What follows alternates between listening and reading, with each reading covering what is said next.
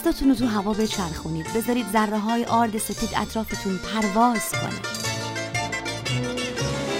خمیر رو حسابی ورز میدیم، نمکش رو اندازه کنید. غذایای ایرانی، پادکستی درباره غذا، زنان و آشپزی، مردان و آشپزی. غذایای ایرانی.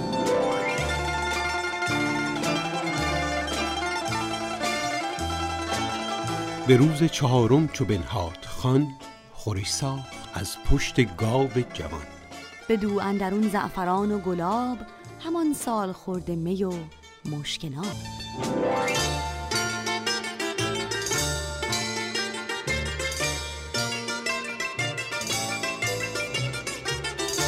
غذایای ایرانی.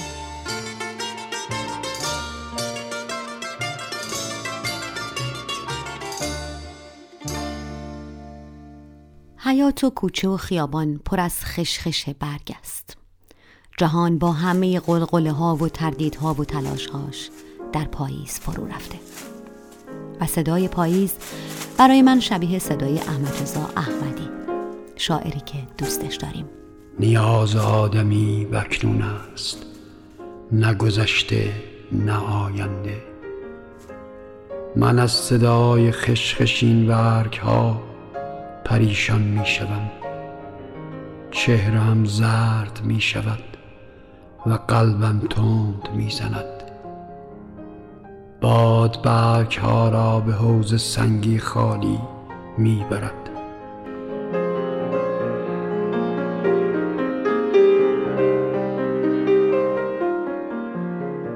جهان بزرگ است و من کوچکم.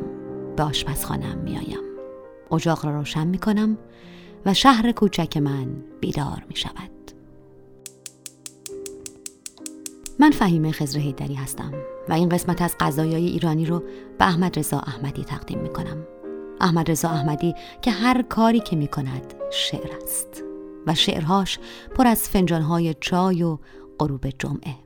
میگوید پس فقط تسلای ما فنجانی چای است که اگر ننوشیم مبدل به سنگ می شود.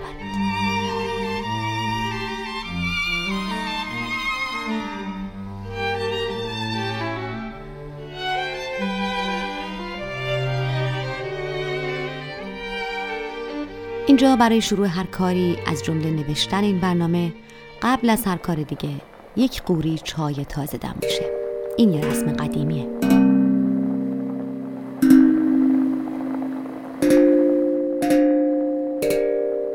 چایای خودت هم خیلی دلم میخواد بخورم. من که همیشه یادمه که این عکس قوری و رنگامیزی روی میز تو، شاخه های گلی که میذاری روی میزت، خیلی جذاب و خیلی طعم زندگی داره.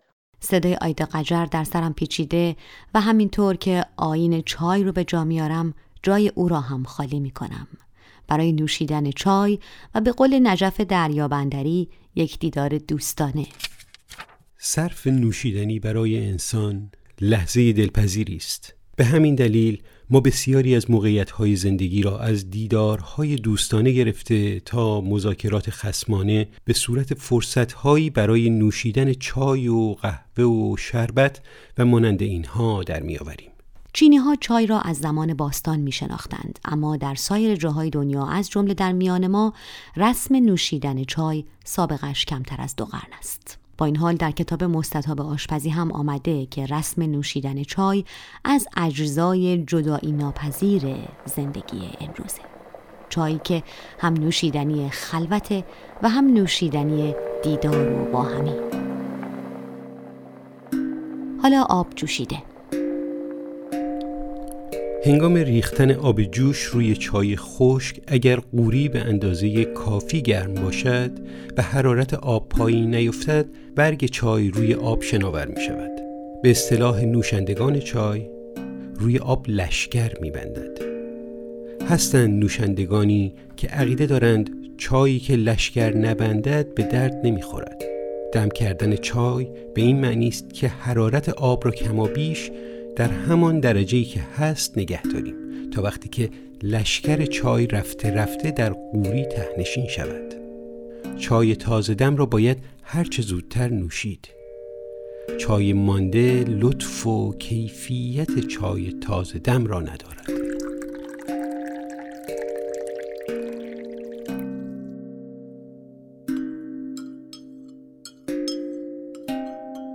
درس قسمت قبلی غذایای ایرانی خیلی نرم و با حوصله و به قول مادر بزرگم دل به نشاط مایه معطر قیمهنثار و برنج و آبکش شده با هل و گلاب و بهار نارنج رو آماده کردیم. بوی تلخ و تازه پوست پرتقال خانه رو برداشته. حالا نوبت قشنگ ترین قسمت کاره، باز آفریدن خوراک در بشقاب یا دیسه پذیرایی.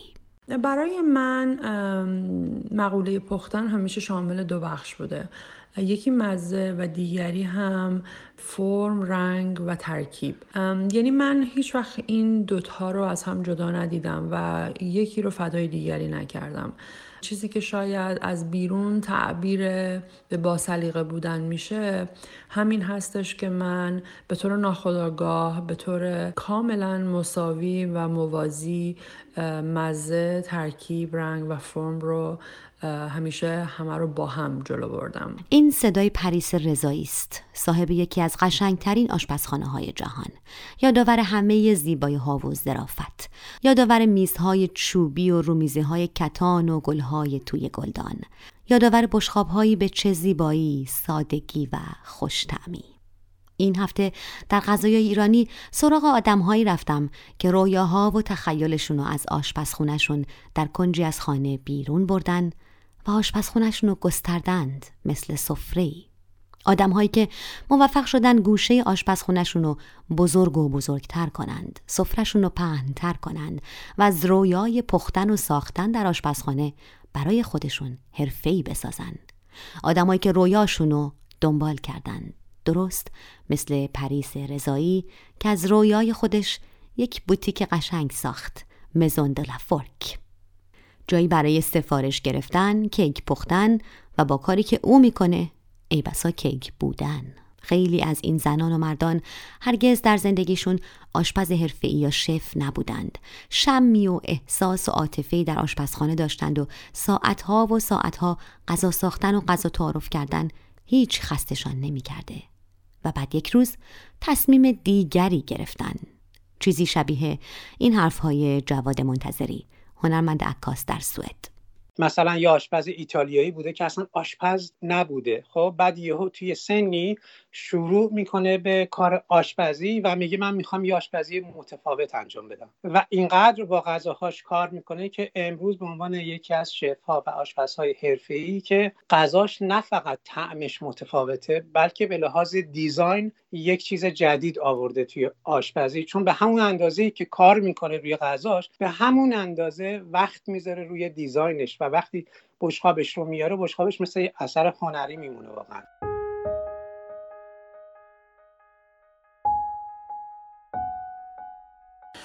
میل به پختن و ترکیب مواد غذایی و درست کردن مزه‌های جدید و قشنگ چیدنشون و قشنگ سرو کردنشون یک چیزی بوده که در من همیشه وجود داشته. در همه عمرم اینو به وضوح به خاطر میارم که من همیشه ساعت‌ها ایستادن در آشپزخونه و کار کردن و ترکیب‌های مختلف رو به وجود آوردن رو دوست داشتم و همیشه برام مثل یک مدیتیشن بوده و به محض اینکه دستم شروع به کار میکرده در آشپزخونه ذهنم آزاد میشده و فارغ از دنیای واقعی به هر جایی که میخواسته پرواز میکرد و میرفت. پریس رو میبینم که در سایه درخت لیموی حیات خونش نشسته، پیشبند شیرینی پزیش آردی و شکرندوده، از کتان یقش بوی شیرین زندگی و ظرافت در هوای گرم کالیفرنیای اطرافش منتشر میشه و از قالب زدن آخرین شیرینی های روز به شکل دلپذیری خسته است. همه قندهای دلشو برای پختن خوشمزه ترین و لطیف ترین شیرینی های جهان آب کرده. حالا فنجان چای ریخته و با من گپ میزنه. منتها تحت تاثیر مسائل فرهنگی و خانوادگی من این توانمندیم رو هیچ وقت به صورت یک حرفه و یک پیشه رسمی بهش نگاه نمی‌کردم. همیشه فکر می‌کردم که خب این در من هست و من کار کردن توی آشپزخونه رو دوست دارم، شیرینی پختن، غذا پختن رو دوست دارم. آشپزی در جامعه ایرانی اغلب نه تنها به عنوان نقشی جنسیتی و صرفاً زنانه بازشناسی شده، بلکه خیلی وقت‌ها چندان کار جدی و مهمی هم نیست. آشپزی دیگه قرن هاست که زنان خانه‌دار و مادرها در آشپزخانه هاشان غذا پختند. قرن هاست که سر میز غذایی آمده، گاه بی آنکه حتی دقت کنیم چگونه، از کجا و در چه فرایندی. بعد از سال 2005 که به امریکا مهاجرت کردم، میتونم بگم در واقع آغاز این بود که من به صورت جدی حالا میدیدم، میشنیدم، ذائقم تغییر میکرد و تازه اونجا بود که متوجه شدم که در دنیای واقعی یک حرفه‌ای وجود داره که من کاملا بهش تعلق دارم ولی توش نیستم و اون حرفه آشپزی و شیرینی پزیه.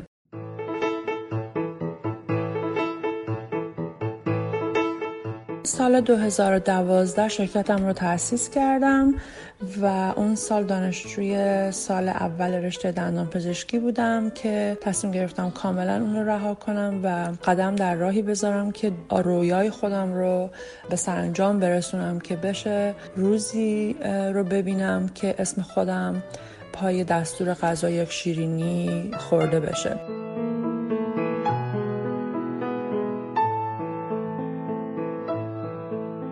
قصه های آدم ها همیشه حواسم رو پرت میکنه. یادم میره کجا بودم و چه میکردم. یکی همیشه باید باشه که جلوی منو بگیره. یکی که بگه هی از دنیای قشنگ این قصه بیا بیرون، برگرد. شاید چون توی قصه ها همیشه بیشتر خوش میگذره، مخصوصا اگه قصه آدم هایی باشه که رویای شخصیشون رو دنبال کردن. آدم هایی مثل پریس و حالا شیرین نظافتی. شیرین مهندس برق و الکترونیک و طراح روشنایی. اونقدر عنوان شغلی شاعرانه است که دوست دارم تکرارش کنم. طراح روشنایی. چقدر قشنگ. قصه شیرین از اینجا شروع شد. از یک ناگهان و برای او هم ناگهان پس از مهاجرت. در حقیقت من بعد از مهاجرت به این علاقه پی بردم. من همیشه با آشپزی بودم، در من بوده، ولی واقعیتش اینه که اگر در روزی که داشتم انتخاب رشته می‌کردم برای دانشگاه، احتمال 90% دوباره همون الکترونیک رو انتخاب می‌کردم، حتی اگه آشپزی هم توی دانشگاه تدریس می‌شد، چون اصلا انقدر برام بولد نبود اهمیت آشپزی و خوراک و جغرافیا. این بعد از مهاجرت برای من پیش اومد که چقدر این موضوع اهمیت داره و چقدر مسئله علمیه و میشه بهش پرداخت. تقریبا بعد از اولین روزهایی که توی مدرسه آشپزی، توی دانشگاه آشپزی رفتم جلو، متوجه شدم که خب چیزهایی که من به صورت غریزی یا به صورت میراثی که از خانواده برام مونده بهش دست پیدا کردم، در حقیقت گنجهایی هستن که من از اونها بیخبر بودم. الان فرصت این رو دارم که انگار از جعبه در بیارم و به اونها نگاه کنم و کیف کنم و بخونم، راجبش افتخار کنم یا بخوام اصلاحشون بکنم.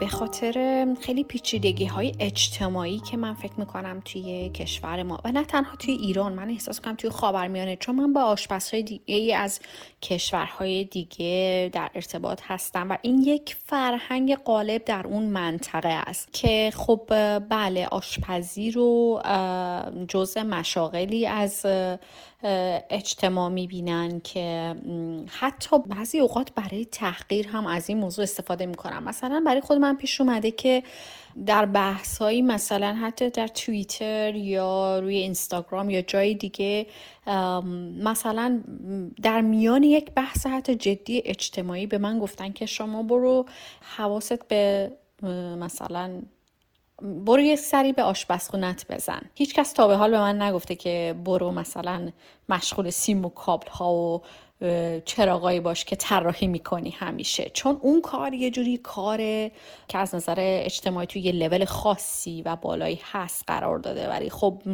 فرستادن به آشپزخونه یک جور شاید تحقیر محسوب میشه و این هست. به عکس غذاهایی که شیرین در مهاجرت پخته نگاه میکنم. اینستاگرام این خوشبختی کوچک رو برای ما فراهم کرده که زیبایی‌های یکدیگر رو اینجا و اونجای جهان تماشا کنیم. در قاب عکس‌های کوچک سرک بکشیم توی بهشت شخصی همدیگه و تماشا کنیم. و غذاهای شیرین رو تماشا کردن یعنی جشن رنگ و نور و زیبایی و حتی عطر دور. با خودت میگی آخه کوفته تبریزی اینقدر قشنگ، اون زرشک‌های دانه روشن براق با پیاز داغ طلایی یکی شدند و مثل تاجی روی سر کوفته تبریزی قرار گرفتن. آخه کباب تابعی و این همه اطوار زیبا، اون تاش سماق روی پیاز قرمز که از وسط برش خورده، اون فلفل دلمه‌های سبز معنادار، اون تهچین‌های زعفرانی یک نفره و اون برک‌ها با دل نازوکشون که پر از اسفناج و پنیر. از خودش میپرسم این همه زیبایی از کجا میاد؟ این فکر میکنم که یک چیزی که از درون من میاد و یعنی از جایی نرفتم مثلا بگیرم، یا هیچ دوره‌ای برای فود استایلینگ مثلا من نداشتم. هرچی بوده مثلا چیزی بوده که من دوست دارم سهم چشم باشه، چون به هر حال چشایی، لامسه، این هر کدومشون یک سهمی از غذا داره، از خوراکی داره. شما غذا رو مزه میکنی، میچشی، بوش رو متوجه میشی، میتونی بافتش رو لمس بکنی، ولی یک سهمی داره چشم که خیلی مهمه. حتی ما میگیم که انگار که نصف اون اتفاق با دیدن اون اتفاق انجام شده، لذت رو گرفتی، بردی. بعدها توی دوره‌ای که کار کردم و توی دوره‌ای که تحقیقات آشپزی انجام میدادم متوجه شدم که اصلا یک قسمت این که غذای ایرانی زیاد با اون همه قدرتی که داره، با اون همه امکاناتی که داره، متاسفانه مثلا زیاد توی دنیا روش اونجور که باید تمرکز نشده و عرضه نمیشه. نحوه نمایش دادن اونه، مثلا خاگینه یک چیز پف کرده بالشی طوره، در حالی که میتونه به شکل کرپ باشه با شیره زعفرون. اون رنگ و طعم و همه چیز رو توی یک اندازه خیلی کوچیک برسونه به مخاطب، چشمش رو درگیر بکنه با این موضوع که خب این چیه، من برم پیش امتحانش بکنم، بچشمش. شیرین خیلی زود از مدرسه آشپزی به مجله کانادین لیوینگ راه پیدا کرد، تا اینکه من تونستم به عنوان عضو افتخاری مدرسه با یکی از مجله‌های کانادایی کار کنم، مجله غذایی، و اونجا وارد علم آشپزی شدم. من توی مدرسه یک چیزی مثل مخلوط آشپزی و تغذیه خوندم برای 2 سال، ولی به صورت علمی و تخصصی توی مجله آشپزی کانادین لیوینگ بود که شروع کردم به قدم‌های علمی این قضیه.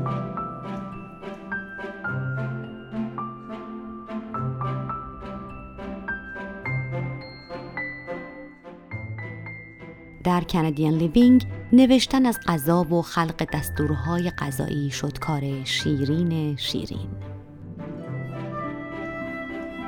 من طرز تهیه غذاها یا به اصطلاح رسپی ها رو تست می کردم، به این منظور که اگر کسی همین الان بخواد شروع بکنه یک غذایی رو درست بکنه، یک غذایی به اسم الف رو بخواد شروع بکنه درست بکنه، با منی که سال هاست دارم آشپزی میکنم به یک نتیجه مساوی برسه.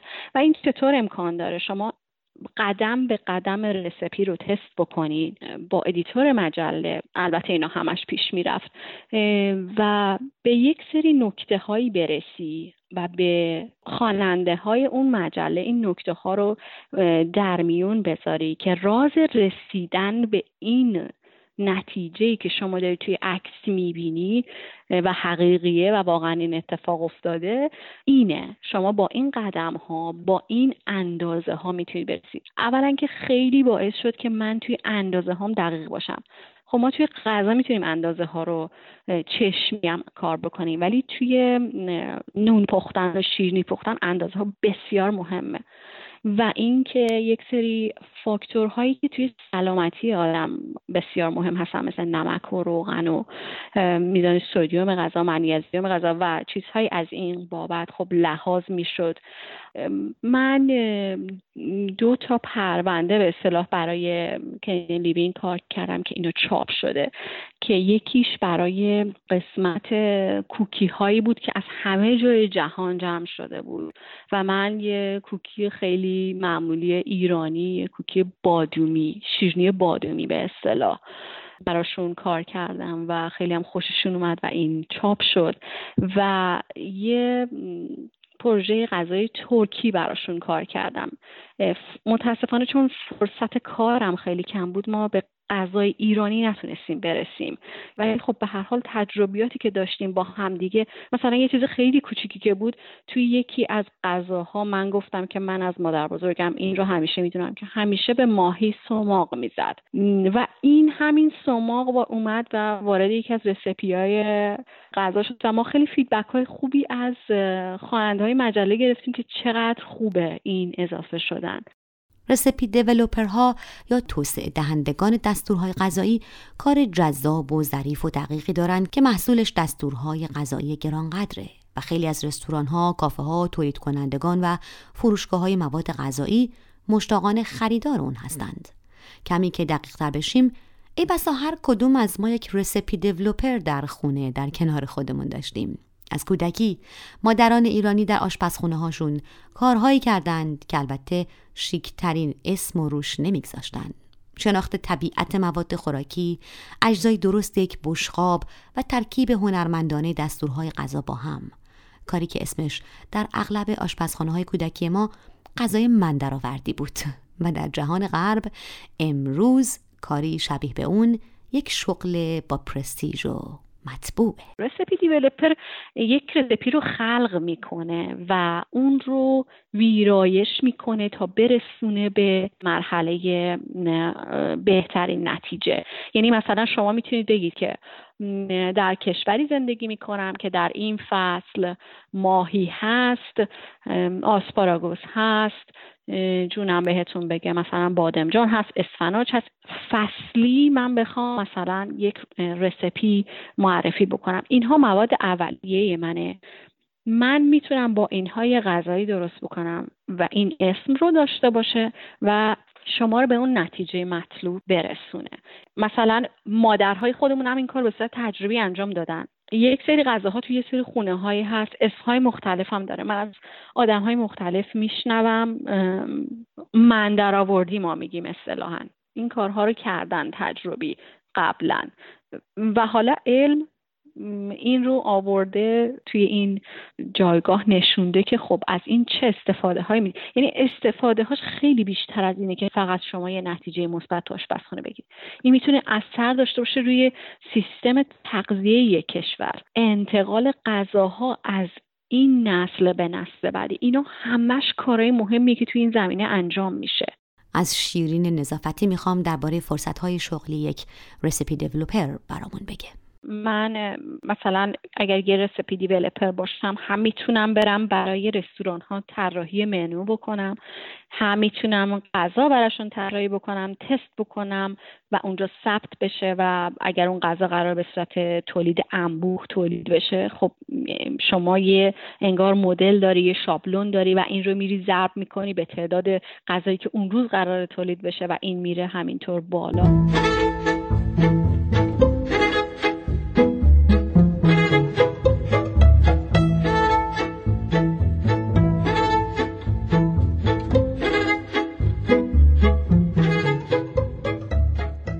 قیمهنثار قیافه مجللی داره، همین که توی دیسی به اندازه کافی پهناور و ساده بکشیدش و ببرید سر میز همه نگاه ها رو به خود خیره خواهد کرد.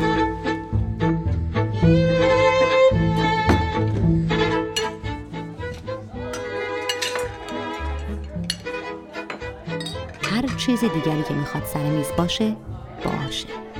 دیست قیمهنثار بیدرنگ به ستاره میز بدل خواهد شد و ای بسا یک لحظه مهمانی رو و همه سر و صداهای خوب آدم‌های دور هم متوقف کنه.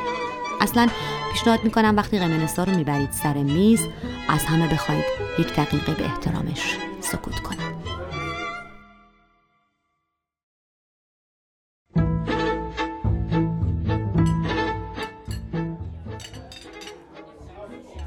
رسیدن به این لحظه اما از قبل باید درست برای قیمهنثار و طراحی اون در دیس پذیرایی وقت گذاشته باشیم. برنج سفید دم شده و خوب قد کشیده رو با کفگیر مناسب، من کفگیر مسی رو ترجیح میدم، میریزیم توی دیس. یک لایه برنج، یک لایه قیمه. قیمه رو نثار میکنیم میان لایه های سفید برنج. بخار از روی دیس و توی قابلمه بلند شده و شما رو پشت خودش پنهان کرده. شبیه کسی شدید که مشغول کیمیاگری است. لایه لایه لایه و آخرین لایه. حالا برید سراغ مواد باقی مانده. خلال بادام، پسته، خلال پرتقال که همه رو از قبل به اندکی گلاب و هل آغشتید و البته زرشک براق کره خورده و ترکیب شده با پیازداغ طلایی و کمی هم برنج زعفرانی. حالا دیگه همه ی رنگ ها رو در اختیار دارید و بوم سفید برنج در برابرتونه. نقاشی کنید. هر حرفی دارید همین جا باید بزنید. مثل یک نقاش. اگه اهلش نباشید شاید فکر کنید دارم اقراق میکنم. اما من برای کسانی میگم که اینطور فکر نمیکنن. به اونا میگم اینجا. اون لحظه بی بازگشتیه که میتونید فکر کنید نقاشید. اصلاً ایران درودی هستید. نور رو تنظیم کنید، نور رو جستجو کنید و رنگ‌ها رو یکی یکی به کار ببرید. اشاره می‌کنم به هستی چیزی که وجود داره، به حجمش، شکلش رو مشخص نمی‌کنم، روحش رو می‌کشم. نمی‌دونم شما چی می‌بینید، ولی من حسش رو می‌بینم، شما شاید شکلش رو می‌بینید. من روحش رو می‌بینم. یه نقاشی رو شما نگاه میکنید، دور و نزدیک با سایه روشنه، با نور دور رو نشون میدن یا نزدیک رو نشون میدن. نوع تابش نوره، رسیدن به نوره و برای اینه که نور اینقدر عامل بزرگیه در نقاشی من و مردم ایران وقتی منو میبینن خیلی نورای نقاشی شما رو دوست داره. منم میگم قربون اون چشمایی رو برم که نور رو دید، ولی نور رو تو قلب آدمیا ببینید ارزش داره از نقاشی من. تکی از گفتگوی محمد رضا شاهد بود با خانم درودی. خانم درودی الهام بخش و استوار که شاملو خطاب به او گفته ما نگفتیم تو تصویرش کن. من یک دیس بزرگ و گرد دارم از مس قرمز. دورش کنگره کنگره است. توی دلش رو سفید کردن. قیمهنثار رو دوست دارم توی این ظرف سر میز ببرم. ظرف ها مهمند، هیچ کم اهمیت تر از غذایی که تعارف میکنیم نیستند. از ممتازترین مکتب های آشپزی جهان مکتب آشپزی ژاپنی است. حالا ممکنه بگید چه ربطی داره به قیمهنثار؟ ربطی نداره. میخوام کمی از اهمیت ظروف حرف بزنم و خب این به آشپزی ژاپنی خیلی ربط داره. از نجف دریابندری بشنویم. برای ما تهیه غذا در درجه اول به معنای پختن غذاست و مزه غذا هم آن کیفیتی است که در دهان احساس می شود. از این رو مشکل می توانیم تصور کنیم که ترکیب رنگ و شکل و طرز قرار گرفتن مواد در ظرف هم ممکن است مانند عطر و طعم از اجزای اصلی غذا به حساب بیاید. در تهیه غذای ژاپنی نه تنها رنگ و شکل و بافت مواد بلکه روح فصل هم در نظر گرفته می شود. مثلا در تابستان ظرفها را از جنس بلور یا بامبو انتخاب می کنند و در زمستان از چینی و سرامیک. برای هر غذایی رنگ و نقش و شکل ظرف عوض می شود.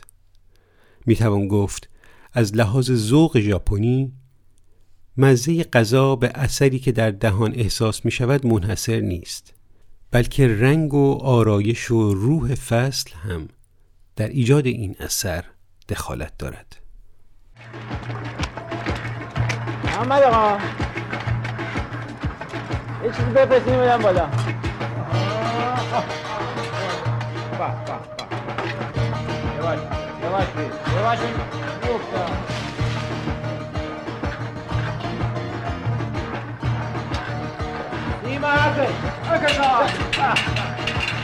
نقاشی توی دیس پذیرایی آماده است.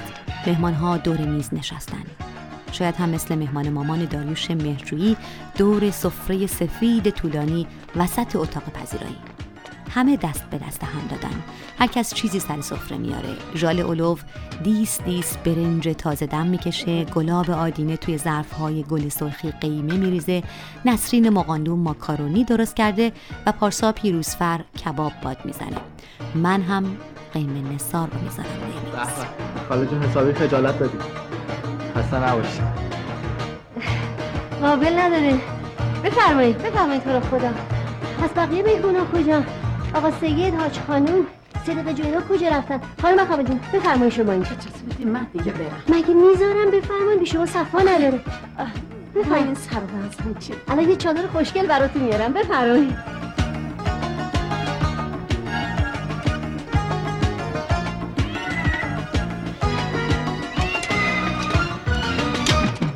حالا که قیمه‌نثار رو بردیم سر میز، به قصه آدم‌ها برگردیم. آدمایی که رویاهای بزرگشون رو دنبال کردن، سر نخو گرفتن و رفتن تا رسیدن به جایی که در رویاشون می‌دیدن.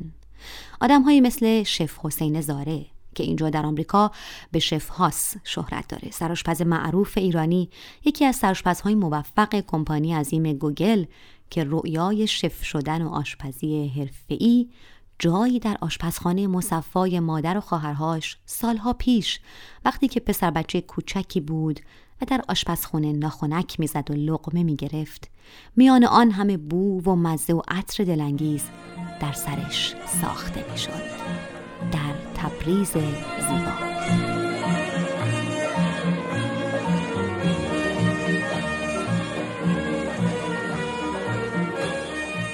بچه که بودم پرخور نبودم، من همیشه خشک از غذا رو دوست داشتم، یعنی میگم غذا یعنی مزه کردن رو دوست داشتم، خوشم میومد چه همش مزه کنم، نه مثلا بشم یه دونه مثلا پرس چلاچاپ تنهایی بخورم یا همشو بخورم، نبودم، فقط دوست داشتم مزه کنم و همش به خاطر همیشه تو آشپزخونه میپلچیدم و موقع چه خواهر برا مامان اینا یا آشپزمون غذا درست میشد تو آشپزخونه چه بودم و سعی کردم مرحله به مرحله و موقعی که غذا داشت به میروزم پخته میشد تشمیه شد اینا رو مزه کنم و تفاوتشو بدونم چه زمانه چه مزه‌ای میده چطور تشمیل میشه. من از این کار خیلی خوشم میومد و ریواردش هم این بود که بعضی موقع مثلا همیشه گفتم مامان یا خواهر یه تیکه برمی‌داشتن نون به خورش رو یا هر چی درست می‌دادن به من میدادن، اون تیکه که من میگم یه خاطراتی داره که آینده منو تشمیل کرد. یعنی ما ترکی کلمه خیلی خوبی داریم ولی فارسیش نیستش، میگیم نسکیل علمشم، یعنی اینو واسه آرزو کردم و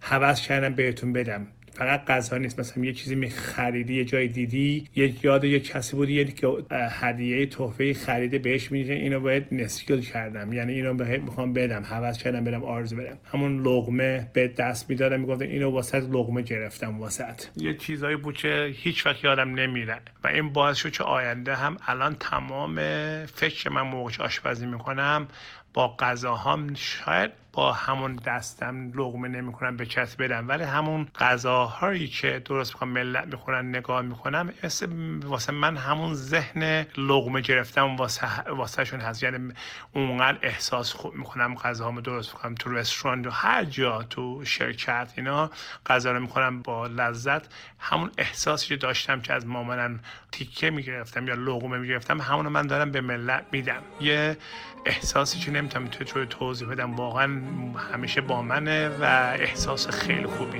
هستش.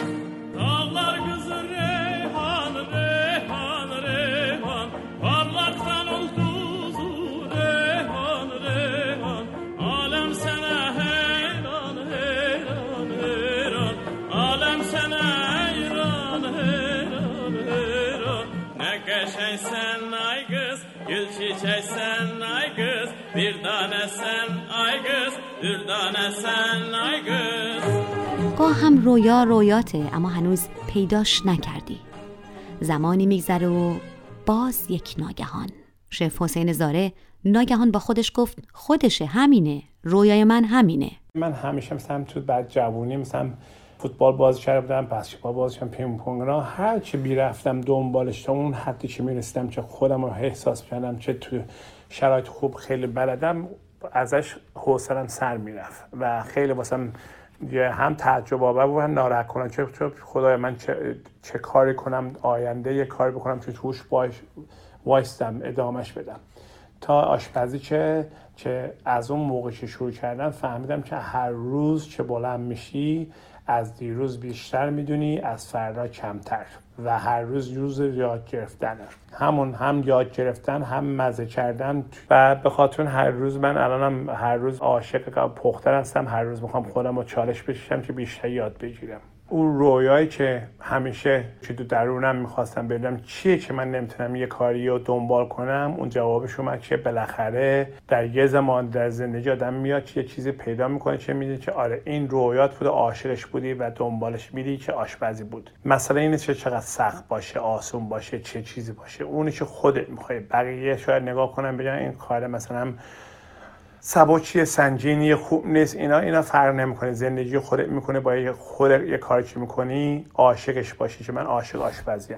برای او هم همه چیز بعد از مهاجرت از ایران به آمریکا شکل خودش رو پیدا کرد. بعد که من اومدم آمریکا خب بالاخره یه جای کشوریه باید چالنجش بود که هم غذا باید بخوری هم از لحاظ درآمد اینا. من شروع کردم تا آشپزخونه رستوران کار کردم و چون برادرم رستوران داشت و موقعی که شروع کردم از ظرفشویی و میز تمیز کردن اینا، ولی یه عشقی تو آشپزخونه بود که نمیدونم چطور شد، همونطور می‌خواستم یه چیز درست کنم، همش حواسم بود که از کسایی دیگه هم چه درست می‌کنن نگاه کنم یاد بگیرم. معروف شده بود تو رستوران که هاس همه چیزو مزه می‌کنه و سوالم می‌کردم آیا این مزه این باید اینطوری باشه، شور باشه، اینطوری باشه اینا، و میفهمیدم که دلیلش چیه مزه ها اینا. این مزه تو رستوران بودم و یاد بچگی‌ها آتشی که زیر خاکستر بود و در مدت طولانی اومد بیرون و اون تشنه یاد گرفتن آشپزی و غذا پختن اومد بیرون که من یواش یواش دیگه تصمیم از مدرسه دانشگاه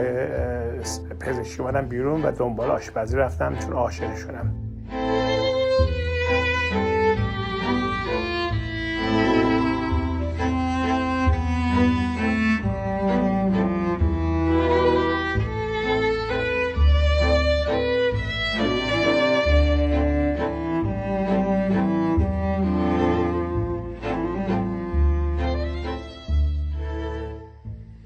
خب یه عشق کاری که می‌خوای بکنی آشپزی بود و غذا خوردن و مزه کردن، ولی طول زندگی یه چیزایی پیش میاد. ما میگیم تو انگلیسی کربال، توپ که به میندازن و پیچ میاد، یهو خیال میکنه میخواد از بغل رد بشه ولی پیچ میخوره بهت میخوره، میاد چه تبدیل میشه یه چیزای دیگه. من عشقم آشپزی و همون لقمه و تیکه دادن به ملت چه غذاهامو عشق کنن، ولی یه بعد دیدم که از لحاظ زندگی کردن کشور دیگه و میبینی این همه نجات پرستی باعث شد که یه وپن اسلحه باشه من از این استفاده کنم، چون همه غذا رو دوست دارم بتونم آگاهشو کنم رسم رسوم و ملت ایران و این واسه من خیلی جالب شد تو زندگی من و کل هدف من از عوض شد. نه تنها عشق آشپزی بود ولی بعد که شد یه چیزی که بتونم فرهنگ آداب و رسوم ایرانی رو با این حرفه‌ای که دارم هنری که دارم یاد گرفتم بتونم تا اون حدی که میتونم ازش استفاده کنم و خب الان بهتر شده، سوشال میدیا بهتر، آدما بهتر میتونم چیز کنم، ولی اون موقع به این صورت نبود و تنها راهش همون از طرف یه کاری پیدا کنه که عمومی باشه، چه رستوران خب همه میرن رستوران و با تو آشنا بشن و با غذاهات بتونه باشون صحبت کنی و بهشون بیشتر راجع به فرهنگ و آداب و رسوم صحبت کنه به اینا و خیلی خاطرات زیادی هم از این دارم و این هدف منو از رستوران کشید. شرایطم آماده بود که شروع کردم با یه شرکت اینجا مسافرت کردن، تور غذای ایرانی رو به شف‌های این کمپانی بزرگ بونامتی منیجمنت کمپانی چه اینجا هست، چه حدود 600 تا کافتریا، دانشگاه، بیمارستان‌های مختلف، تمام این قسمانه‌های غذاخوری و زیردست اینا به عنوان ارگانیک از فارم تیبل بهش غذا میدن. من شروع کردم به غذای ایرانی و به شفاهینات یاد دادن. تمام ایالت‌های آمریکا تقریبا حدود 10-11 تا رفتم. بعد از اونم خب خیلی خوشحال بودم که با مواد اولیه ایرانی با آشناشون کردم. خیلی جالب بود، خیلی شفایی که خیلی قدرت داره. همیشه خیال می‌کردم میدونن موقعی که پنچوی یعنی همون مواد اولیه آشپزخونه ایرانی دیدن میترسن، نمیتونن، هیچی نمیدونستن و با حوصله و توضیحات و مزه دادن اینا رو بهشون یاد دادم که عاشق شدم و خیلی جلو رفت. حتی یه کمپانی هست که مواد اولیه ایرانی میفروشه که در عرض 6 ماه اینا از 5% رفتن 35% بالا فروششون به خاطر این آشنایی با مواد اولیه ایران از لحاظ زرشک و ادویه‌جات ایرانی. شف زاره با این سفرها با غذای ایرانی که در رستورانش به مردم از جاهای مختلف جهان تعارف کرد، با نوشته‌ها و رسیپی‌ها و کلاس‌ها و کارگاه‌ها و سخنرانی‌هاش نقش مهمی در معرفی آشپزی و فرهنگ غذای ایرانی به جهان بازی کرد. او فقط هم غذای ایرانی رو معرفی نکرد، لباس تازه‌ای هم تنش کرد. بورانی کدو رو به جواهری روی میز بدل کرد. خرمالو پلو و تهدیگ سیر و پیاز چه درست کرد. فسنجون رو به سوسی مطبوع و درخشان روی تکه های زعفرانی مرغ بدل کرد و قیماق ترکی رو گذاشت کنار کمپوت خانگی به دارچینی. الان غذایی رو نگاه کنین، همه غذاهامون همونه. یه آش درست میکنیم، یه پاته خورش میکنیم، یه پاته. و الان چرا اینو نکنیم، جدا کنیم به سبک‌های مختلف. مثلا مثال من قرمه سبزی درست کردم که به عنوان شف دانش بخواد از معدن در بیاد میخوام بکنم، آوردم اینو تبدیل کردم به ویجیتریان یا خاران یا با ماهی سرو کردم، ولی اون تکنیک مزار رو میدونستم که این کارو کردم، نه به خاطر خودم نشون بدم من شفتم این کارو میتونم بکنم. نه، الان من 34 سال آشپزی میکنم که به خاطر تجربه‌ها به خودم اجازه میدم این کارو بکنم، یعنی راحتم، من در آوردی نیست.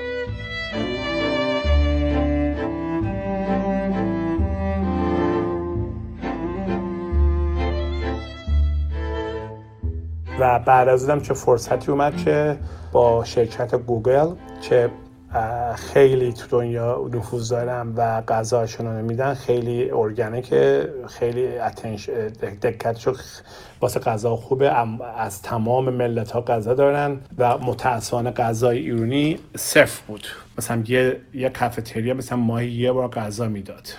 واسه من یه چالش خیلی بزرگ شد که من باید اینو عوض کنم، چون مثلا روزی 80,000 تا غذا میدادن بیرون تو سیلیکون ولی، تو دنیا 250,000 تا غذا. من چرا نتونم غذای ایرانی رو جزو این تعداد بکنم؟ حتی اگه بتونم 5% این 250,000 نفر رو غذایی رو بدم، میشه 12,500 تا روز غذایی رو بخورن. با این نیت رفتم چالش و فش نمی‌کنم، 2-3 سال طول میشه، ولی شرکت بچه‌ها شفا خیلی علاقه‌مند بودن و تونستیم در از 6 ماه توی نوامبر سال گذشته حدود 38 تا کافتریا در یه ماه غذای ایرانی دادن. خیلی موفق و جزو یکی از بانفوذترین غذاهای شرکت گوگل موازی غذای هندی، چون غذای هندی خیلی زیاد بود طرفدار داشت و ایرانی هم تبدیل شد به اون، تقریبا به اون روش. متاسفانه کرونا اومد و یه چیزایی جلوش گرفت، ولی هنوز داره چه خوب جلو میره و این واسه من خیلی خوبه، چون موقعی که غذای ایرانی رو میخورن اسما رو آشنا میشن و این باعث میشه که عرضه و تقاضا و موقعی هم که شرکت کار میکنن یه جای دیگه میرن، یک مثلا میرن یه کشور دیگه، یه شهر دیگه، رستوران ایرانی میبینن، نترسن که این غذاشون نمیدونیم نخوریم بریم، تا میبینن چون خوردن و این باعث میشه برن اون رستوران رو ساپورت کنن و این باعث میشه که با غذا، آداب رسوم و کشور ما بیشتر آشنا بشن. دنبال کردن رویا همیشه شیرینه. اگه رویا خودش هم شیرین باشه، به شیرینی کیک و شیرینی هایی که پریسا رضایی میپزه چطور؟ دوست دارم بدونم اون وقت چه اتفاقی میافته. همینطور عکساش رو ورق میزنم و در دالانی از زیبایی و شیرینی حرکت میکنم. با دیدن این همه کیک های رنگارنگ در شکل و قیافه های متفاوت، با خودم فکر میکنم بزرگترین کیکی که تا حالا پخته کدام بوده؟ بزرگترینش یک کیک 8 یا 9 طبقه بوده که ارتفاعش هم فکر میکنم نزدیک 4 متر بود و حدود 4500 تا جایی که دیگه ما شمردیم روش گل دستساز داشت. حدود 2 هفته کار برد و از این کیک هایی بود که با شمشیر میبرن. همه طبقاتش طبیعی نبود ولی بسیار زیاد وقتگیر و دقیق و خیلی خیلی پرکار و پر استرس بود. این بلندترین و بزرگترین کیک بوده که من پختم دیگه، تا سایز کوچیکم که دیگه تا کوچیکترین حد ممکن که کیک پاپ میشه اونا رو هم همیشه میپزم و اونا هم خیلی فانه با کار کردم باهاشون. به نظرم میاد که فرقی خیلی چندانی نمیکنه که کیک چند طبقه است و چطوره از لحظه که کارش رو شروع میکنی، یعنی حتی یک کیک کوچیک هم همون انقدر دقت و توجه رو میخواد که یک کیک بزرگ، منتها خب کار یکی کمتره و کار یکی بیشتره. یعنی تفاوتی واقعا یک کیک مثلا کوچیک 6 اینچ با یک کیک بزرگ 10 اینچ توی پختنش نیست، فقط زمانشه و مقدار کارشه. و اولین بار که سفارشی چنان بزرگ و مهم دریافت کرد که حسابی هیجان زدش کرد. در کنار اینکه من همیشه سعی میکنم کیفیت کارم رو تا جایی که برام مقدور بالا نگه دارم و توش خلاق باشم، این واقعیت هم که من جنوب کالیفرنیا زندگی میکنم و ما به واسطه هالیوود اینجا سلبریتی زیاد داریم باعث شد که من خیلی زود وارد دنیای سلبریتی‌ها بشم و براشون شیرینی و کیک بپزم. به همین دلیل هم به جواب اون سوالت که اون لحظه اولی که یا اون بار اولی که یک سفارش مشتری اومد و من خیلی بابتش هیجان زده شدم کی بود و دقیقاً واقعا یادم نمیاد و تکرارش هم زیاد بوده. ولی چیزی که اخیراً اتفاق افتاد و خیلی هیجان انگیز بود و واقعا برای من جالب بود این بود که ما تازه اسکار رو دیده بودیم و فیلم پاراسایت به خیلی جوایز زیادی گرفته بود توی این جشنواره و ما هنوز در موردش صحبت میکردیم که توی اینستاگرام یه خانومه که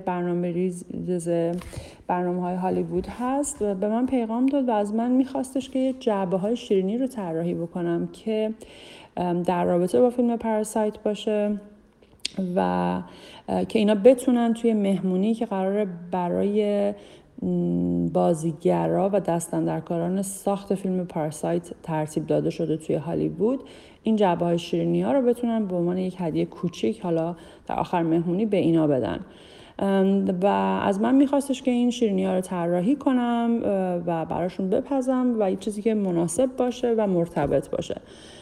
خب واقعا برای من گرفتن این سفارش وقتی که اینو خوندم خیلی برای من هیجان انگیز بود، خیلی خوشحال شدم و خب البته در کنارش این واقعیت هم هستش که کار خیلی زیاد،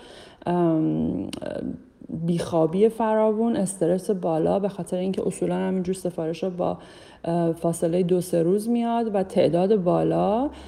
حالا شما فکر کنید که باید بتونی یک چیزی که اول از همه خوشمزه باشه، بعد خوشگل باشه، سلامت باشه، در حد و اندازه‌ای باشه که حالا استاندارد هالیووده، چون قراره که از بازیگرا و دستاندرکاران یک فیلمی در سطحی که در اسکار بهترین جوایز گرفته توی مهمونی توی هالیوود ازش قدردانی بشه و خب قراره این شیرینی‌ها به اونا هدیه داده بشه. یعنی میخوام بگم که سطح استرس کار انقدر بالایی که و حساسیت‌ها روش خیلی زیاده، ولی خب در این حال هم بعد از تقریبا 72 ساعت بیخوابی و کمخوابی و کار فراوون این سفارش حاضر شد و برای من یکی از بهترین لحظاتی بودش که توی این مدت تجربه کردم و این سفارش خیلی برای من قشنگ و خوب بود. این دنیا واقعا به همین زیبایی است که به نظر میاد، همینقدر پر از جشن و رنگ و شکوه و خوشمزگی. همش همینه. دنیای شیرینی پختن یا غذا پختن یک دنیای بسیار زیبا و لطیف و دلفریب و قشنگی از دیده میشه. مثلا شما وقتی عکس یک کیک یا یک ظرف غذای قشنگ رو میبینی آنچنان محو زیباییش میشی که هرگز اصلا به اون پشت صحنه فکر هم نمیکنی.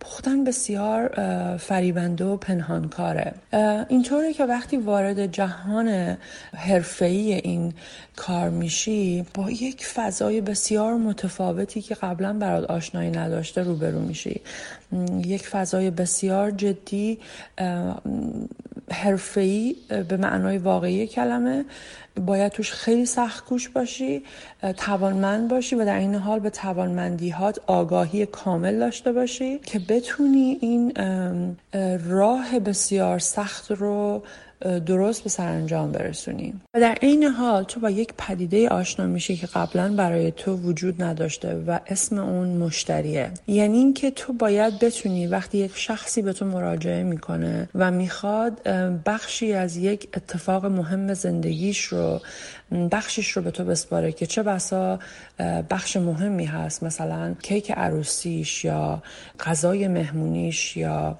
کیک یک سالگی تولد بچه‌ش رو میخواد به تو بسپاره، تو باید اینقدر آگاه و توانمند باشی که بتونی هارمونی لازم بین خواسته اون شخص و نوع پذیرایی که بهش ارائه میدی رو به وجود بیاری که تو یک تجربه خوب رو برای اون آدم ثبت بکنی و اینکه اون شخص دوباره به تو اطمینان بکنه و برای گرفتن دوباره اون تجربه خوشایند به تو برگرده.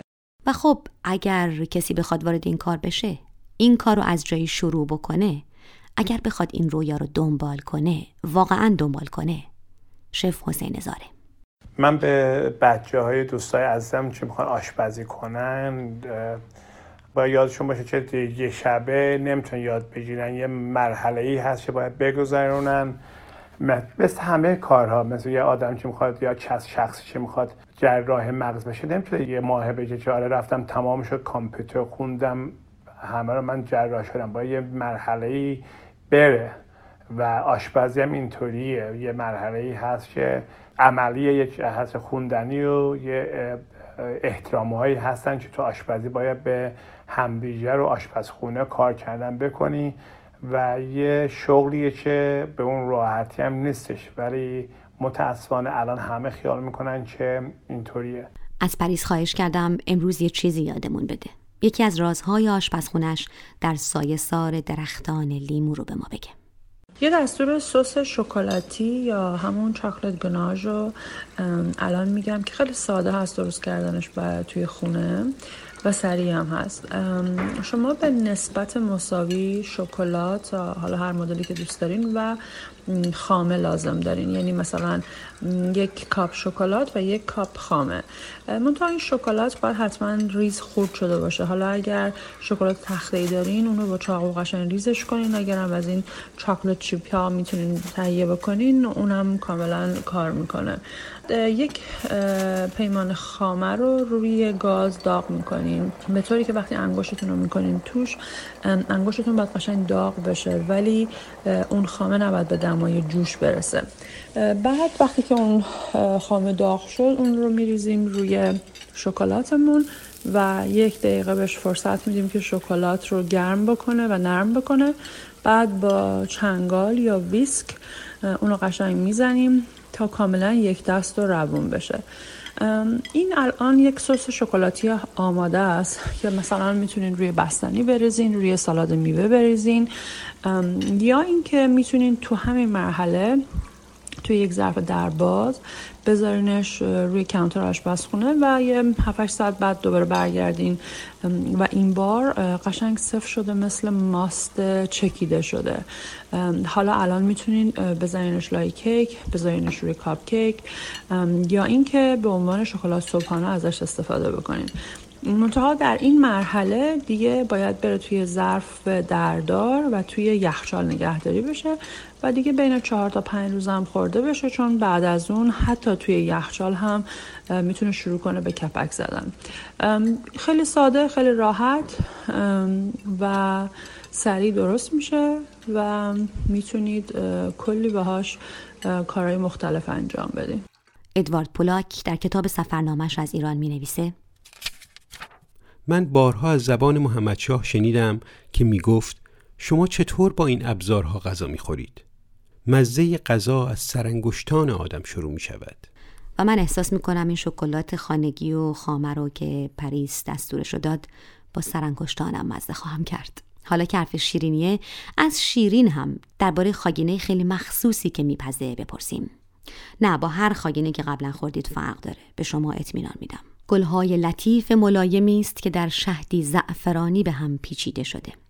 اصلا چرا من بگم، از خودش بشنوید که با عشق و احترام به جزئیات توضیح میده. خاگینه غذایی که از جایی که من از اونجا میام، از سرزمینی که من توش به دنیا اومدم میاد.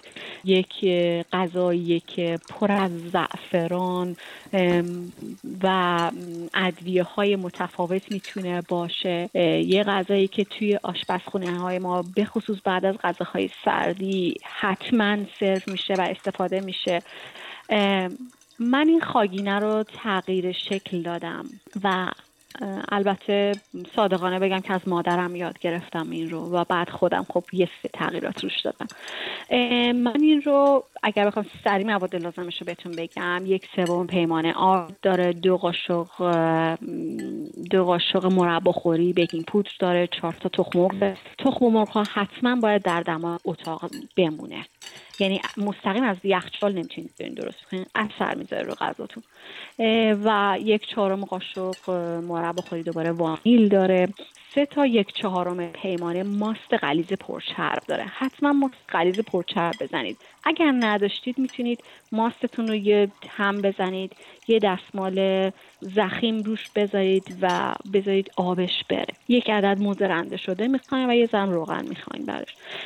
سیستم خاگینه اینه که حتما باید شربتش قبلا آماده شده باشه. شربت زعفران قبلا باید آماده شده باشه و سرد شده باشه. خاگینه گرم میره داخل شربت زعفران سرد و یه خاگینه فوق‌العاده خوشرنگ و خوشمزه رو تحویلتون میده. در یه ظرف میتونید هم استیل باشه، فرق نمیکنه، هم شیشه‌ای باشه. تخم مرغ با وانیل میزنین که خوب مخلوط هم دیگه بشن. تخم مرغ رنگش بهتون میگه که بس دیگه به من اکسیژن نده تا من از هم نپاشم، نگه میدارید اونجا. ماست و بیکینگ پودر رو اضافه میکنید، بعد آرد رو بهش اضافه میکنید. اگر آرد رو اضافه کنید و دیدین گوله گوله شد، حتما از صافی رد کنید. خوب نیست که گوله گوله بشه، چون میخوایم یه سطح صاف بهمون بده، انگار که داریم کرپ درست میکنیم. همه این مواد که هم قاطی کردین، یه موز رنده شده رو بهش اضافه میکنین. مایتابتون رو میزنین گرم میشه. اولی یا دومی ممکنه خراب در بیاد، هیچ اشکالی نداره. با یه ملاقه‌ای که سرش پر نیست از این محلولتون یه ذره برمی‌ده، از این مخلوطتون میریزید ته مایتابه. مایتابتون رو اینور اونور می‌کنید که یه دایره شکل نون شکل کوچولو یا کرپ شکل کوچولو براتون درست بشه. دونه بدونه این خاگینه هایی که دارین از توی مایتابه، اینها رو می‌ذارین توی شربت. این شربت رو به جون خودش میگیره و میانه اون دایره کامل که شکل کرپ هست، اون خاگینتون رو بر میدارم، یه برش میدم و به شکل گل میپیچمش. اگر دیدین که اینها نمیشه، اشکالی نداره، میتونین لایه به لایه اینها رو بریزین روی هم، مثلا اون شکل کیک بشه. ولی من پیشنهاد میکنم که سعی کنین یه برش بدین و به شکل گل در بیارین. ادویه هایی که میتونین بهش اضافه بکنین، میتونین یه ذره دارچین اضافه بکنین، 1 ذره مثلا پودر گل رز محمدی بهش اضافه بکنین. من همیشه بهش اضافه میکنم وقتی میخوام بچینمش، بسته به ظرفی که اون روز توی ذهنمه. ظرفم رو میذارم روی میز کارم، لبه های این گل خاگینه رو مثلا یه ذره میزنم به پودر پسته، میذارم توی اون ظرفم. بعدی رو میزنم به پودر گل محمدی و میذارم کنار اون این گل ها رو. سعی میکنم که زیاد توی ظرفم خاگینه نباشه که بتونم نگاه کنم توی ظرفم رو و بگیرم که این غذا از چه چیزهایی تشکیل شده، درست شده. و در نهایت حتما یه دونه گل رز محمدی از این کوچیک ها میذارم دوش، به یاد کشوری که ازش اومدم، به یاد ایران. خوبه گاهی از آدما بخوایم کمی به رویاهای تحقق یافتشون خیره بشن، برگردن به گذشته‌های دورتر، به خاطر بیارن که این رویا از کجاها شروع شد. چقدر به یاد آوردن خوبه. شاید شما هم که این 4مین قسمت از غذایای ایرانی رو امروز شنیدید، همونطور که گوشه آشپزخونه ایستادید، رویایی در سرتون باشه. شاید خیال ببافید و شعر فروغ بخونید. مرا پناه دهید ای اجاق‌های پر آتش، ای نعل‌های خوشبختی و ای سرود ظرف‌های مسین در سیاهکاری مطبخ.